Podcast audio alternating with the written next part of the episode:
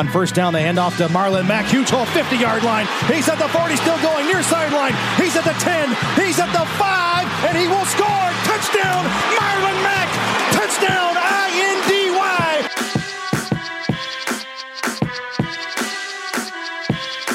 And again, it's picked off. It's Darius Leonard. Leonard with his second INT, and he's streaking down the near sideline. He's at the 40. He's at the 30. He's at the 20. He's going to go. A pick six for the Maniac.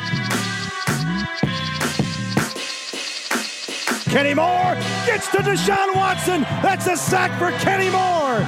Kenny has a pick and now a sack in the game. Horseshoe is back, baby.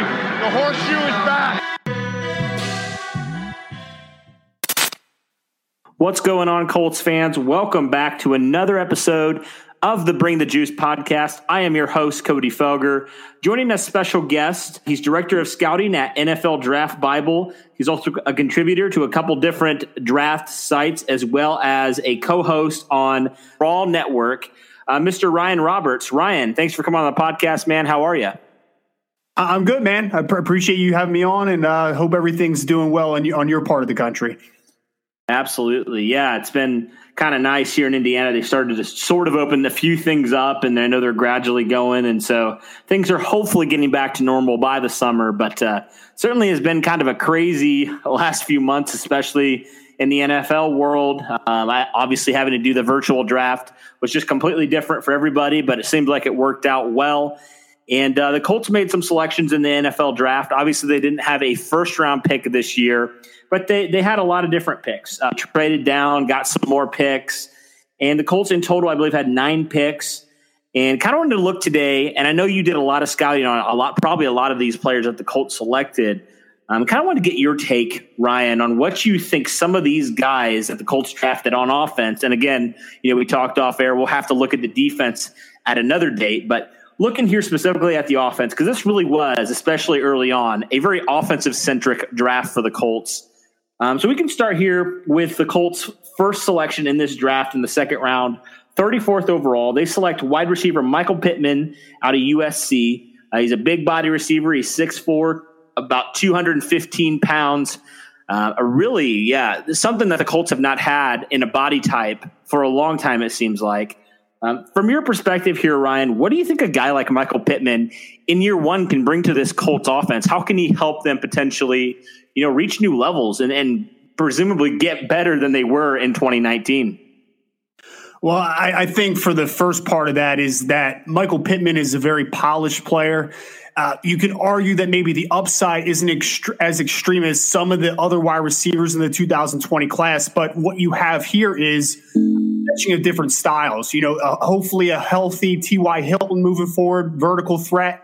You have um, last year they drafted Parris Campbell, who's kind of the the short YAC guy who can do a lot of things inside, outside, a little bit of versatility, and then you mesh that with the big body of Michael Pittman, which, as you said, is something that they haven't had in a while now. So you're you're able to mesh kind of those different talents, and the, the real selling point for me is you now have different type, you have different body types, you have different skill sets, and together they're able to really create what is going to be a huge upgraded wide receiver corps as long as Ty can stay healthy. Because now you could just throw Michael Pittman into the boundary as the true X receiver. He's the big body pass catcher, maybe some back shoulder work, do all those different types of things. I, I really think I really love the pick just for the meshing of styles, and he brings something that you did not have before the draft, obviously.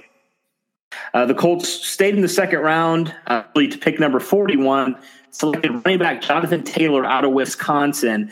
Now, Ryan, had over 2,000 yards rushing in back to back years, and last year had over 20 rushing touchdowns. I think for me, it was a little bit of a surprise, especially because, you know, the Colts had the seventh best rushing attack last year in the league. Um, I kind of felt a little bit like a luxury pick to me. What are your thoughts here on the Colts selecting Jonathan Taylor to be their, you know, ideally their their feature back for the near future? Yeah, it, it, was it was a very surprising pick for me too, just because I, am a fan of Marlon Mack and what he's been able to do. I know he's had some durability concerns, whether he's I guess a full time ball carrier, but you know it's such a departmentalized NFL now. I feel like you can mesh different talents at the running back position, you could be fine. But obviously, you know if you if you're gonna you swing for the fences here at the running back position. Jonathan Taylor, li- quite literally, is the home run guy that you might want to take a look at. Uh, he he grew up um, about 30 minutes south of me. I'm in New Jersey. He's a Salem County kid, and he uh, got got a look at him when he was uh, running track when I was coaching, and uh, he. You know, at 210 pounds, ran like a 10 400 meter. He runs 439 at 220 plus pounds. He's he's a really special athlete potentially. So while I, I think it was an odd pick, you know, compare, uh, pairing him with Marlon Mack, uh, doing some different things, I, I, feel like the offensive line is now set up. You know, you big Quenton Nelson and all those guys, they're, they're kind of chopping at the bit now to have who was for three years probably the best running back in, in college football history for a three year span. So I, I think I think the Colt fans should be really excited about it. Odd pick, but hey, man, I, am not, I'm not going to question anything that they're doing over right now in Indianapolis. They've built a great roster. Frank Reich, I'm a huge fan of. So I, am going to just kind of sit back and watch Jonathan Taylor develop into the running back that everyone probably imagines he can be. Mm-hmm. Yeah, and then the Colts went in the fourth round, third round. They took a defensive player. Fourth round, pick one twenty two. They select potentially, and I say potentially because Chris Ballard has harped to the media. Let's not crown this guy as the Messiah, right? The next coming of Peyton Manning, Andrew Luck, what have you. But they select a quarterback here. They select Jacob Eason, quarterback out of Washington guy who has a really big arm. I know there's a lot of potential there. Some people were even mocking him in the second round. The Colts get him here. He falls all the way to the fourth round. What are your thoughts here on potentially Jacob Eason um, maybe being the Colts starter down the road, maybe, you know, being just the backup, you know, whatever happens. Overall, what are your thoughts on Jacob Eason? I I was really scared that Jacob Eason was going to be overdrafted to be that late first round, early second round quarterback.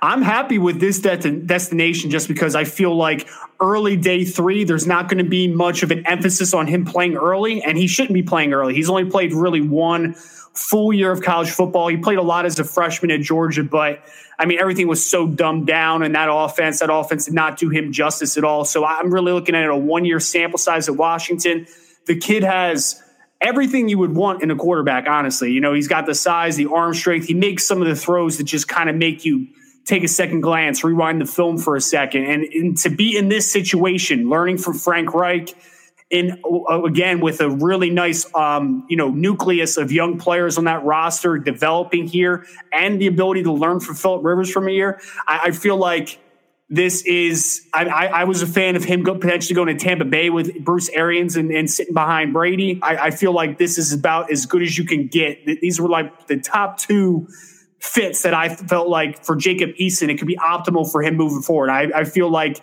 with Frank Reich in this situation, sit back, watch. I, think that he can eventually develop into that starter if uh, everything kind of works well for him moving forward. Mm-hmm. I'm curious, why do you think he fell all the way where he did to the fourth round? I mean, you said some people you thought he could potentially be drafted late first round, maybe even you know second round. Why do you think he fell this far? What do you think is some of the reasoning behind that?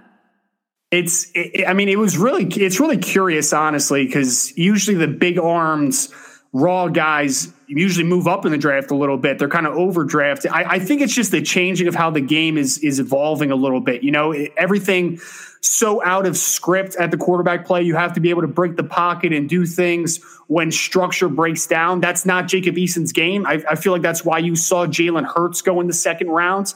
I think that Jacob Eason is kind of what you marveled at a couple years ago, but the game's changing a little bit. So I, I feel like he's just kind of becoming an old fad, but you know, in, in the right system, right situation, I still think that could be a successful uh, piece moving forward. Mm-hmm. And then the Colts in the fifth round, they they address the offense again. They address their offensive line, one of the best offensive lines in football. But they select a local product, offensive lineman Danny Pinter out of Ball State. Um, he played tackle at Ball State, but the Colts kind of see him potentially as an interior guard center type player. What are your thoughts here on the Colts getting a guy like Pinter here in the fifth?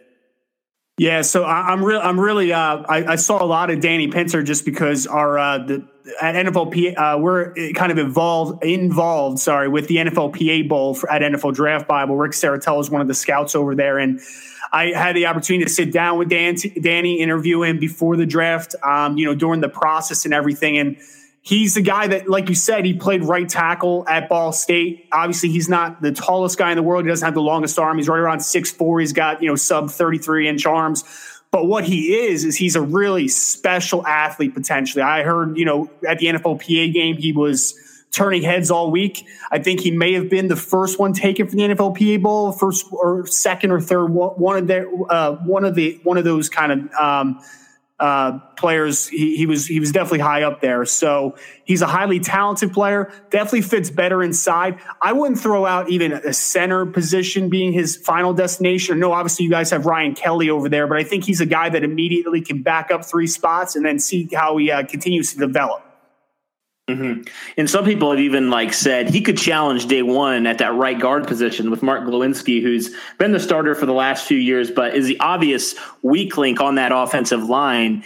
Do you see him potentially being a guy that could threaten Glowinski here and even even in year one? Yeah, I mean, so he he's definitely more talented than Glowinski if you're just looking at from an athletic trait perspective. Uh, it's funny when, when, I was actually down in Indianapolis and we were watching. Uh, we had a suite rented out, and, and I actually had, got to sit down with Mark Glowinski for a few minutes because he, you know, he's an Indianapolis guy, so he was down there. But I feel like Glowinski, you know, obviously is the weaker link of the group, like you said, absolutely. So, I mean, could he potentially take the job down the road? I, I would, I would definitely say so. I don't think that he's going to be ready year one, but for the future, I think this guy has a lot of tools that he can definitely build off of. Mm-hmm. Yeah, and the last offensive pick that the Colts made was in the sixth round. They actually had a slew of picks, uh, three in a row at 211, 212, and 213. And at 212, they take wide receiver Desmond Patmon out of Washington State. A big body wide receiver, similar to Michael Pittman, uh, but a little bit bigger than Pittman.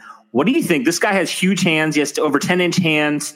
Uh, just a big, big guy. What are your thoughts here on Desmond Patmon and what he could potentially do in year one and even down the road a little bit?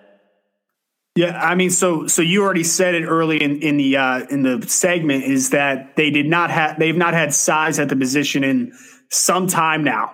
So they obviously had it was the point of emphasis to not only get better at the position but to get larger at the position. And Patmon's a guy that nothing about him is going to really jump off the screen besides his size. You know, he does a lot of stuff in the back shoulder game, above the rim, contested catch situation. He does some nice stuff. He's not he's not a great athlete. He's not going to, you know, really threaten you vertically too much. He's going to stack and he's going to be able to win at the catch point, which, you know, is a valuable commodity. I, I think that for him though in the near future, it's going to depend on what he's able to do on special teams because he's a big nice looking athlete. He's got to be able to contribute, whether it's on kickoff, kick return, whatever it might be. He's got to kind of do that, do that stuff to solidify his role because it's it's going to uh, you know be a tough climb for him to make the roster. But I feel like it's a pretty safe projection to think that he could potentially be a fourth to fifth wide receiver with his size uh, variance and his ability potentially to win in the red zone. Yeah, and you mentioned the red zone. Do you see him more of just a red zone type player? I mean, the Colts have not had that for so long, especially at their wide receiver position. Do you see him in developing into a real uh, dangerous red zone threat potentially if he can kind of put it all together? Yeah, I mean, I mean, I, f- I feel like early on, even he could he could definitely provide reps there because I know you know, Eric Ebron was a nice guy for you guys a couple years ago as far as the red zone role. I think he had like double digit touchdowns two, three years ago, whenever that breakout year was. But obviously, him being gone now, big bodies near the end zone is always going to be an attractive thing. So if you could sell me on him as far as Patmon being a special teamer and being a guy that contributes down near the red zone, I think that that's definitely his best path. And I could definitely buy into that a lot. Yeah, absolutely. Well, Ryan, thank you so much for just your insight a little bit, looking into some of these Colts picks. Uh, it'll certainly be interesting to see which guys, you know, kind of do what expected, which guys exceed expectations. It'll be a lot of fun, but the Colts certainly added a lot to their skill positions in this draft.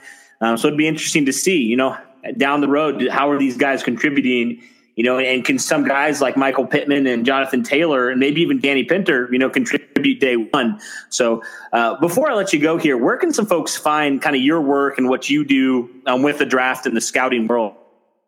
Yeah. Uh, so you know, Scout, Scout uh, we're at uh, Draft Brawl on on Twitter.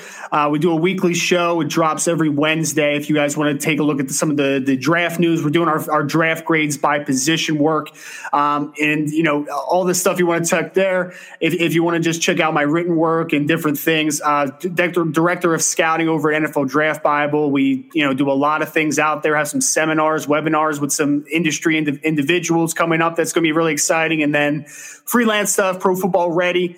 Um, I, I, also do uh, the uh, the draft. Um, sorry, the, the the Dynasty Draft Room. Sorry, it's, it's a little bit of a tongue twister. But if you want anything on there, follow me, Rise and Draft on Twitter, and then we can check out some of the content. I hope everyone enjoys that content, obviously. Yeah, absolutely. Well, thanks, Ryan, again. We appreciate you coming on, man. We'll have to do it again sometime. Absolutely, Cody. Any anytime, man. I appreciate it. You guys have a, uh, a really good coach, a really good GM, building a great roster. So I, I think Cole fans have a lot of things to really really excited about coming forward. Yeah, we are definitely excited as well. All right, take care, man. Uh, you too, Cody. Thanks.